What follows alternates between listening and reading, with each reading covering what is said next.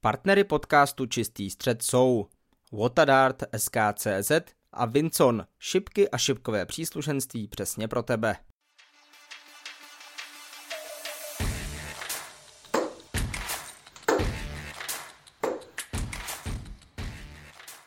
Příjemný šipkový den všem posluchačům podcastu Čistý střed. Opět vás zdravíme s Karlem Jirákem po World Match Play, který, troufáme si říci, nabral velmi na úspěšnosti, se vám opět hlásíme s souhrnem turné tentokrát turné World Series of Darts, konkrétně New Zealand Darts Masters, který dnes, kdy točíme tento podcast, pozdě večer vyhrál Rob Cross. Karle, vítej u schrnutí novozelandské světové série. Dobrý večer, odpoledne, ráno či brzké kudopění, záleží samozřejmě v kolik hodin nás naši posluchači poslouchají. A hezký den i tobě, Petře. Děkuji. Pojďme začít eh, samozřejmě úplně od začátku a to od eh, toho, eh, že Johnny Clayton se nám odhlásil těsně před začátkem světové série. Já jsem to zmiňoval na závěru rozhovoru s, s Daliborem Šmolíkem. Jak si reagoval na to, že tento slavný Velšana finalista World Match Play se odhlásil, byť ale z důvodů, které pravděpodobně souvisely se zdravím jeho otce? No samozřejmě jako je vidět, že Johnny Clayton je prostě eh, dobrý chlap a dobrý člověk, což eh, nám dává najevo nejen svou hrou a ostatně jak je sympatický na tom pódiu vůči soupeřům a tak dále, ale tohle to ukazuje jeho obrovskou lidskost a nemůžeme než před ním smeknout a, a jako doufat, že se jeho otci bude zdravotně dařit lépe. Samozřejmě je to škoda pro diváky, ale naprosto chápu tohle rozhodnutí. Stejné odhlášení potkalo také eh, Michaela van Hervena, který eh, teď si nejsem úplně jistý, proč nejel přes celý svět, možná protože jednoduše nechtěl se unavovat a směřovat do Austrálie a na Nový Zéland, kde ale mimochodem už dokázal několikrát vyhrát turnaj světové série. Chyběl hodně eh, MVG v novozélandském Hamiltonu podle tebe? No tak záleží samozřejmě na preferencích fanoušků. Já se osobně přiznávám, že žádný velký fanoušek Hervena nejsem, přestože je to samozřejmě fenomén neodiskutovatelně. Takže mě osobně nechyběl, ale tohle je určitě velmi individuální a dostala aspoň, dostal prostor alespoň některý z dalších hráčů, takže já si myslím, že samozřejmě Michael van Herven, pokud se nepletu, tento turnaj vyhrál v roce 2019, tak předal své místo, aby ho mohl vyhrát někdo jiný. A nebylo to eh, jednou, velmi se mu dařilo právě na jižní polokouli, vyhrál například Perth Masters v Austrálii v roce 2016, eh, triumfoval právě na Novém Zélandu v roce 2018, tehdy ještě pod eh, hlavičkou Auckland Masters, právě New Zealand Arts Masters se konal po třetí, po té covidové pauze 2022 a přední 2019.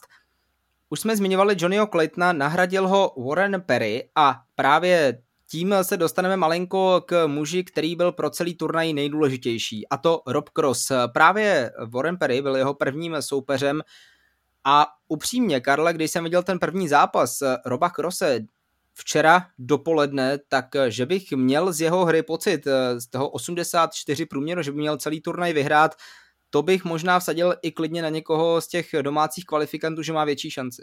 Já bych dokonce tě opravil ten průměr doba krose byl dokonce 82, lehce nad 82.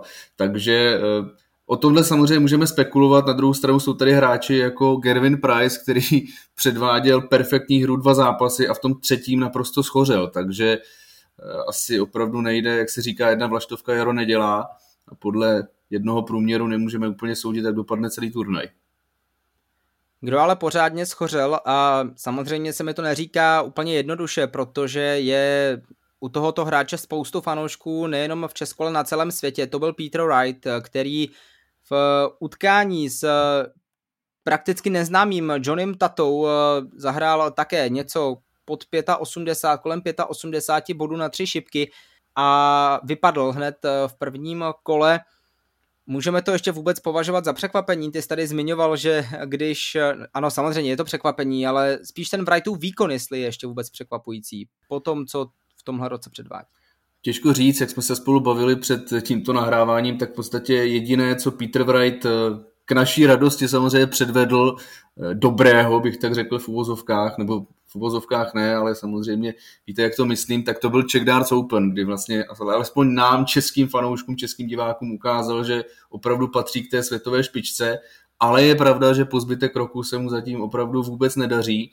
Na druhou stranu Johnny Tata, no, tak musíme zajet na Zéland, musím se podívat na Tatu, bych tak jako eh, lehce vtipně řekl, ačkoliv to samozřejmě moc vtipné není. Nicméně, co se týče těch průměrů v tomto zápase, ty byly naprosto vyrovnané a eh, pochopitelně Peter Wright Johnnymu Tatovi, jak si řekl, velmi, eh, tedy pro nás relativně neznámému hráči, velice pomohl, protože Peter Wright do jednoho legu začal náhozem 26, do dalšího legu začal náhozem 22 a tak nějak eh, zřejmě Tata z tohoto usoudil, že přeci jen ten zápas nebude až tak náročný, jak se mohlo pro něj samozřejmě zdá, protože přestože Peter Wright pochopitelně poslední dobou nepředvádí žádné fantastické šipky nebo ty šipky, které předvádět umí, ty své nejlepší, tak eh, stále pro hráče, jakým je Tata, určitě Wright bude hrozbou i v té nejhorší formě.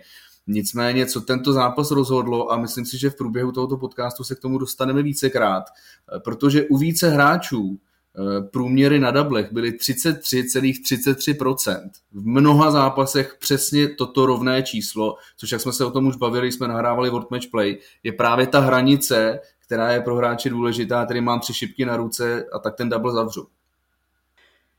No Johnny Tata, ten nám málem eh, zamíchal ještě celým turnajem eh, okolo později, kdy eh, hodně potrápil Roba Krose.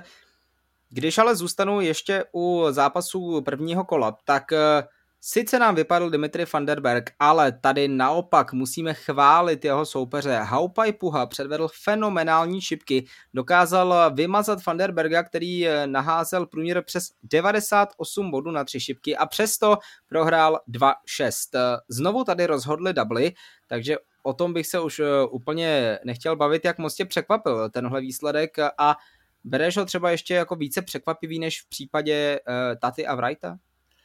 Eh, těžko říct, každopádně, co mě zaujalo, bylo to, že Haupaj Puha je hráčem, kterého jsme na televizních obrazovkách za poslední dobu mohli vidět, no řekl bych tak v průměru jednou za rok, a když si všimnete proměny té vizuální houpaje puhy, on po každé vypadá úplně jinak, respektive po každé má jiný sestřih vlasů, jiný sestřih vousů. A to, co jsem viděl, co nastoupilo letos, tak to nebyl puha, kterého si pamatuju v loni ale to je samozřejmě pouze taková moje osobní, osobní poznámka. Nicméně tady ty Dubliny spíš rozhodly taky, White Poha 42% na zavírání, měl tam 300 plus finiše. A e, líbilo se mi, jakým způsobem on dokázal vybruslit z některých situací, protože on tam například zavřel 110 e, a poté 112, ovšem pokaždé se mu povedlo trefit triple 20 ale následně místo toho singlu trefil to číslo v double, čímž pádem mu zůstal úplně jiný double. Nicméně on si z toho nic nedělal a zavřel prostě double 7, poté double 14 a ne nadarmo je prostě chtě nechtě puha světovou dvojkou žebříčku WDF. A třeba ještě v budoucnu i hráč PDC, na to si samozřejmě ale musíme počkat. Jinak postoupili favorité Rob Cross, Damon Heta, Nathan Espinol, Gervin Price, Michael Smith a Danny Noppert. Právě Danny Noppert odehrál první sobotní utkání s Gervinem Pricem a velmi rychle Hned na okraj sobotní noci na Novém Zélandu balil kufry, Gervin Price zvítězil naprosto suverénním způsobem poměrem 6-1 a to s naprosto drtivým průměrem 105,64 bodu. Zápas, eh, který jenom ukázal, že Gervin Price to v sobě neustále má, jenom je teď trochu bez formy. Já kdyby si dovolil, tak bych se ještě přeci jen vrátil k zápasu mezi Michaelem Smithem a Darrenem Penholem, jelikož tento zápas nám také přinesl velké překvapení. A to to, že v podstatě jsme se dostali až do vyrovnávacího, do vyrovnávacího 11. legu, přestože Michael Smith je samozřejmě světovou jedničkou, úřadujícím mistrem světa a opět Penhol není až tak úplně známým hráčem a já bych tady rád vypíchl jistou takovou pikantnost. A to je v podstatě, že ve chvíli, já jsem si dělal takovou rešerši, a ve chvíli, kdybyste si vsadili na puhu proti Vandenbergovi, dále na tatu proti Wrightovi a poté byste ještě nějaký z bláznů sáskařů by vsadil, že zápas mezi Michaelem Smithem a Darrenem Perholem dojde až minimálně do desátého legu, tak byste při vsazených 100 korunách vyhráli 13 tisíc. To jde? To jde a to si myslím, že je jasná definice prvního kola. To je pravda, no. Zase na druhou stranu za mě není úplně překvapení, že eh, dvojice Michael Smith a jeho nové šipky zatím úplně nefungují. Je pravda, že no jestli jeden zápas, eh, který se mu povedl na European Tour, který s nimi zatím sehrál dobře, ale je to to samé, co zmiňoval, tuším byl to Radek Schulz, který komentoval ten první den, kdy zmiňoval, že ty šipky eh, jsou velkým faktorem, třeba Michael van Herven, když tehdy přecházel k novému sponzorovi, také mu to trvalo relativně dlouho, než zase začal vyhrávat a hrát ty nejlepší šipky, které umí Pojďme tedy uzavřít takto první kolo, jestli s tím eh, už teď souhlasíš a přesuníme se k čtvrtfinále. Price Noprt, eh, takže ještě jednou, eh, je to opravdu ten, ta ukázka toho, že Gervin Price to v sobě neustále má, jenom je potřeba, aby se mu zase povedl třeba jeden turnaj nebo nějaký jeden vyhrocený zápas, ve kterém si bude moci projevit pořádně ty své emoce, aby se zase dostal zpátky do té kandidatury na největší majory. Určitě, ale nutno říct, že samozřejmě Gervinu Priceovi se v poslední době povedl především World Cup. Ale asi pravděpodobně, samozřejmě Price je velký solitér a určitě nějaký ten individuální titul eh, by mu opět pomohl, nicméně co se týče Noprta, tak to naprosto zdemoloval, jako tam zahrál průměr přes 105, zavírání 75%, nakonec celý zápas vyhrál závěrem 132, takže ano, já jsem fanoušek Price a určitě určitě se můžeme ještě v jeho podání těšit na skvělé šipky. Potom už přišlo to zmiňované utkání Johnnyho Taty a Roba Krose, které musel rozhodnout až 11. leg. Pokud se podíváme na průběh toho utkání, tak eh, Johnny Tata dokonce vedl 3-2, respektive vedl 1-0, 2-1, poté právě 3-2. Ten klíčový break přišel za stavu 3-4 z pohledu novozélandského šipkaře, kdy eh, ztratil právě 30-letý šipkař podání. Poté si ho ještě dokázal získat zpátky, snížil na 4-5 a vyrovnal, ale právě ten závěrečný lek, který, nebo tu závěrečnou hru těch 501 bodů jako první upisoval Rob Cross a dokázal této výhody využít. Můžeme tak Johnnyho Tatu titulovat v podstatě takovým jménem největší překvapení New Zealand Darts Masters? Samozřejmě po té jeho výhře nad Petrem Wrightem, tak eh, já jsem se nemohl ubránit tomu, abych mu v dalších kolech dále fandil. A co se týče tohoto zápasu, tak eh, tohle byl prostě podobný breakdance, jak zápas na World Matchplay mezi Humphreysem a Hetou. Jo, tam jsme viděli 20 breaků z 28 legů, nebo z 29. A tady jsme viděli 8 breaků z 11 legů, 6 v řadě. Takže nutno říct, že nejen na té nejvyšší úrovni se neustále breakuje, nebo respektive, jak jsme to viděli minulý týden, po před 14 dny, ale i když postavíte hráče té největší světové špičky proti téměř naprosto neznámému Tatovi, tak uh, viděli jsme 8 breaků tak eh, samozřejmě vždycky to je eh, o nějakém eh, překvapení a také o tom momentu, který jednoduše hráče zaskočí a neví, jak se se soupeřem naložit. 11 legů nabídlo i třetí čtvrtfinále, které se hrálo v Hamiltonu a to už mezi dvěma špičkovými hráči, Michaelem Smithem a Damonem Hetou Opět utkání, od kterého se hodně čekalo, věřím, že domácí publikum bylo spíše nakloněno Damonu Hetovi, byť je to takové polodomácí publikum samozřejmě na Novém Zélandu, ale je to možná podobné, jako když Češi přijedou na Slovensko a naopak, samozřejmě pokud nehrají proti sobě zrovna tyto dva týmy, ale jak ty osobně jsi užil to utkání světové jedničky a australské jedničky? No je pravda, že Heta se v podstatě díky Claytonovi stal nasazeným hráčem z toho nenasazeného, když to takhle budeme povídat. A co se týče zápasu Smith Heta, tak eh, samozřejmě mírným favoritem byl přece jen Smith, ale viděli jste tu jeho obrovskou nespokojenost, i když celý zápas vyhrál. On toho sehrál s průměrem 90. Eh, opět se dostáváme k tomu tématu jeho nových šipek a Michael Smithovi se nepovedlo v tomto zápase hodit ani jednu 180 a vypadalo, že z toho je rozmrzelý úplně ze všeho nejvíc. Takže viděli jsme, viděli jsme velmi zajímavý, napínavý zápas. Eh, já bych z mého pohledu spíše favorizoval Hetu, po tom, co jsme viděli předvést v prvním kole smise. Nicméně Michael to nakonec dokázal ustat a urvat, ale, ale byl velmi, velmi, velmi nespokojen. Ještě mi napadá jedno jméno, které jsme tak trochu vynechali a to byl Simon Whitlock, eh, který v prvním kole dostal Gervina Price, čekalo se od něj hodně, ale poté přišla velmi krutá porážka 1-6, tak jenom, eh, že bychom asi neměli úplně opomenout toto jméno, ale pojďme se posunout eh, zase dál. Poslední čtvrtfinálové utkání a velké zklamání od Haupaje Puhy. 77 průměr, to po té velké páteční jízdě bylo obrovským zklamáním a ta porážka od Nathana Espinola byla naprosto zasloužená. To určitě byla, ale když jsme u průměru, tak ani Aspinal na tom nebyl nijak jako výrazně lépe, nebo byl na tom lépe o 10 bodů, měl 87, nicméně ani to není žádná dobrá vizitka světového šipkaře. Takže ano, zvládnul to Aspinal samozřejmě naprosto s poklidem, ale ani on v tu chvíli nepředváděl žádné perfektní šipky. No hrál, co mu stačilo, no. No a co se týče tohohle zápasu, tak eh, samozřejmě Aspinal, jelikož byl vítězem tohoto zápasu, se následně potkal se Smithem, což eh, kdyby vyhrál Puha, tak jsme měli možnost vidět semifinále dvou hráčů, tak bych řekl, ze stejné stáje, jelikož Haupaj Puha je rovněž u sponzora Shot, ke kterému přešel Michael Smith, což eh, samo o sobě svědčí, že Puha není žádným ořezávátkem, když sponzor, který si vybral Michaela Smise, si vybral i jeho. Nebo respektive, tady to musíme říct možná v opačném gardu, když v podstatě Michael Smith se uvolil, že této firmě bude dělat tvář, tak uh, není prostě pochyb o tom, že Puha není dobrým hráčem.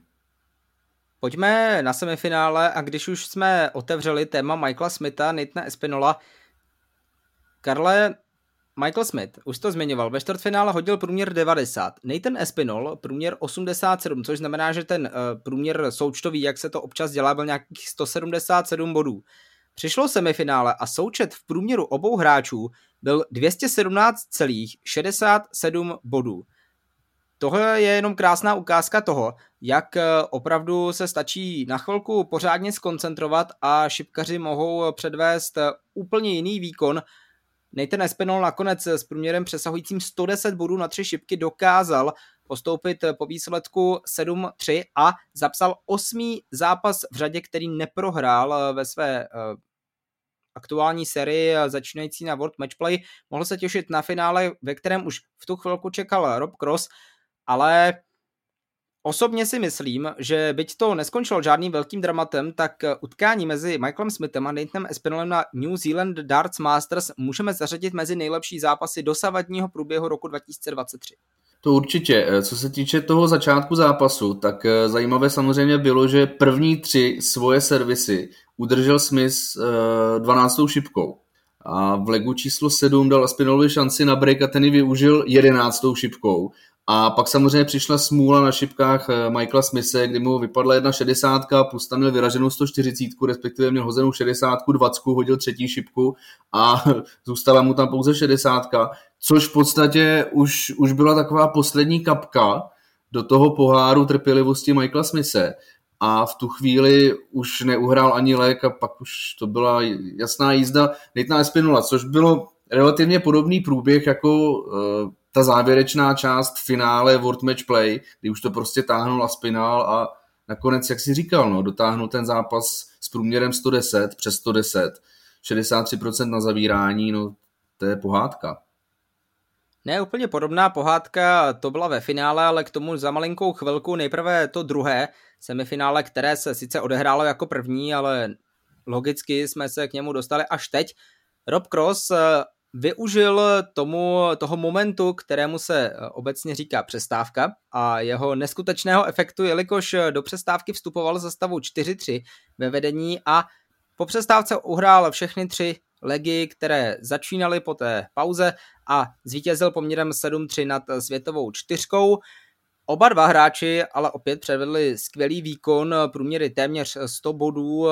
Byla to opravdu ta ukázka toho, že ta World Series eh, se dle mého názoru dá rozdělit na dvě části. To první kolo, které se nese v takovém trošku exibičním módu, kdy hráči si tak eh, to tam nějak odhází s těmi kvalifikanty a poté právě na ten druhý den a hlavně semifinále a finále, ve kterém se v 99% potkávají už ti opravdu nejlepší a doslova do písmene se tam jako fakt řežou. Hmm. Já bych rád hodil do pléna jinou otázku a to je právě ta, co jsme spolu řešili po zprávách. Eh, je to řečnická otázka, ne tedy z toho důvodu, že bych na ní nechtěl znát odpověď, nicméně vím, že se ji nedozvím. Eh, proč se turnaje World Series na rozdíl od European Tour považují za televizní? Máte tam spoustu hráčů, který, kteří vyhráli European Tour a nemají televizní titul v uvozovkách, přesto, že ten turnaj je rankingový, hraje tam více hráčů z té světové špičky, jsou tam i větší price money, nicméně evropské tury nejsou, eh, nejsou považovány za televizní turnaje, ale World Series ano. No a jak si říkal, první kola jsou lehce exibiční, přestože ve dvou případech to tak úplně nebylo. E, nicméně já, já nevím, no. Jako, možná bychom opravdu tyto turnaje mohli takto rozdělit. Je to turnaje World Series mi přijdou velmi zvláštní z mnoha aspektů. Povídej, z jakých já tak jako poslouchám, že budeš pokračovat. Jo, takhle, no ne, tak já jsem to, já jsem to všecko řekl, že jo, protože samozřejmě ty hráči jsou nasazení do turnaje tak nějak náhodně, co si budeme povídat, jo, protože upřímně, když se třeba hrála teďko World Series v Polsku, tak uh, kdyby tam byla ta nejužší světová špička, vybraná PDC, už jenom z toho pohledu, že prostě hráčům jako je Clayton a Herven se vyplatí, se vyplatí říct, hele, já tam vlastně nepojedu, mě, mě na tom až tolik nezáleží. Dále, kde je Luke Humphries například, jo, na tomto turnaji. A tak dále a tak dále. Takže rozhodně to není tak, že na tento turnaj by byla naprosto neodiskutovatelně dosazená první světová osmička a a k ní, k ní jako regionální hráči, když samozřejmě v, t- v tomto případě jsme, jsme viděli oponenty z Nového Zélandu. No, ale prostě co mě udivuje je, že v podstatě v očích PDC jsou tyto turnaje považovány jako hodnotnější než, než ty turnaje European Tour, přestože ta herní kvalita je na těch evropských turách za mě prostě lepší. No je to jak eh, říkáš, ale to je možná téma na nějaký speciální díl, kdybychom mohli toto rozebírat eh, klidně dvě hodiny.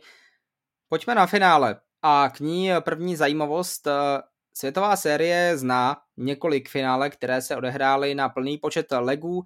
To úplně první v roce 2015 s chodou okolností na Novém Zélandu, kdy tehdy Adrian Lewis přetlačil Raymonda van Barnevelda poměrem 11-10 Stejným výsledkem skončil v tom samém roce také World Series of Darts Finals, kde Herven porazil Wrighta.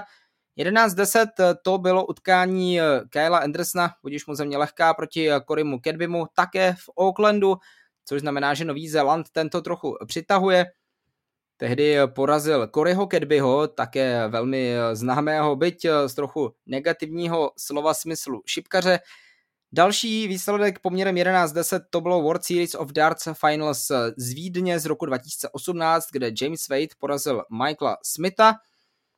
No a poté ještě jedno takto vyrovnané finále z roku 2019 Damon Heta tehdy v Brisbane porazil Roba Crosse poměrem 8-7, což znamená, že z těch hlavních turnajů, které nebyly finálové, tak se všechny tyhle výsledky které rozhodnul až závěrečný lek, odehráli na jižní polokouli a nejinak. Tomu bylo eh, také letos v novozélandském Hamiltonu. Rob Cross eh, po výsledku 8-7 eh, vyhrál tento turnaj, porazil Nathana Espinola. Co na to říkáš, že se nám takhle na jižní polokouli vždycky, nebo skoro vždycky, se udělají tyto zajímavé výsledky, které opravdu přinesou pořádné drama až do konce? Těžko říct, no, ale my jsme tohle to řešili, když jsme rozebírali ten World Match Play, že v podstatě, ano, finále tohoto turnaje se hrálo na 8 legů a my jsme řešili, eh, co za stavu 8-8 se hráčům změní v hlavě, že začnou hrát jinak. Tak to je právě to, hraje se na těch 8 vítězných najednou. Nevím, jako samozřejmě tady můžeme polemizovat, nicméně hráči jsou zvyklí hrát v finále jak na Players Championship, tak na European Tour, tak na světových sériích právě na toto skóre jsou to formáty, které jako dobře znají všichni, eh, ví asi trošku, co si můžou dovolit.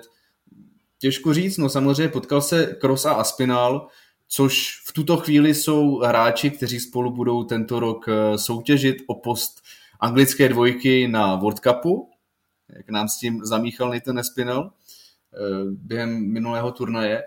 A já jsem popravdě čekal, že Nathan celý tento turnaj opět vyhraje, čímž by se stal samozřejmě back-to-back back-to-back držitelem titulu, bych tak řekl. Hrál by dva tituly v řadě. V tomto zápase vedl 5-2, no nakonec prohrál 8-7, ale předváděl nám nádherné šipky. Dvakrát se mu povedlo 171 body přihrát přímo na double. Ale Cross měl prostě pevnější nervy a lepší ruku, no. Ale samozřejmě viděli jsme opravdu ty dva hráče absolutní aktuální světové špičky, takže i z toho důvodu jsme mohli čekat, že tento zápas bude opravdu velmi, velmi vyrovnaný. Rob Cross si vítězstvím na New Zealand Darts Masters připsal druhý titul z turnaje světové série. První neuhádneš, kde získal. Rob Cross?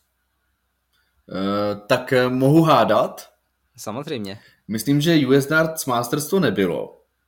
Ne, ne. E, tak bych e, si troufnul říct, že to mohlo být například v Bahrajnu.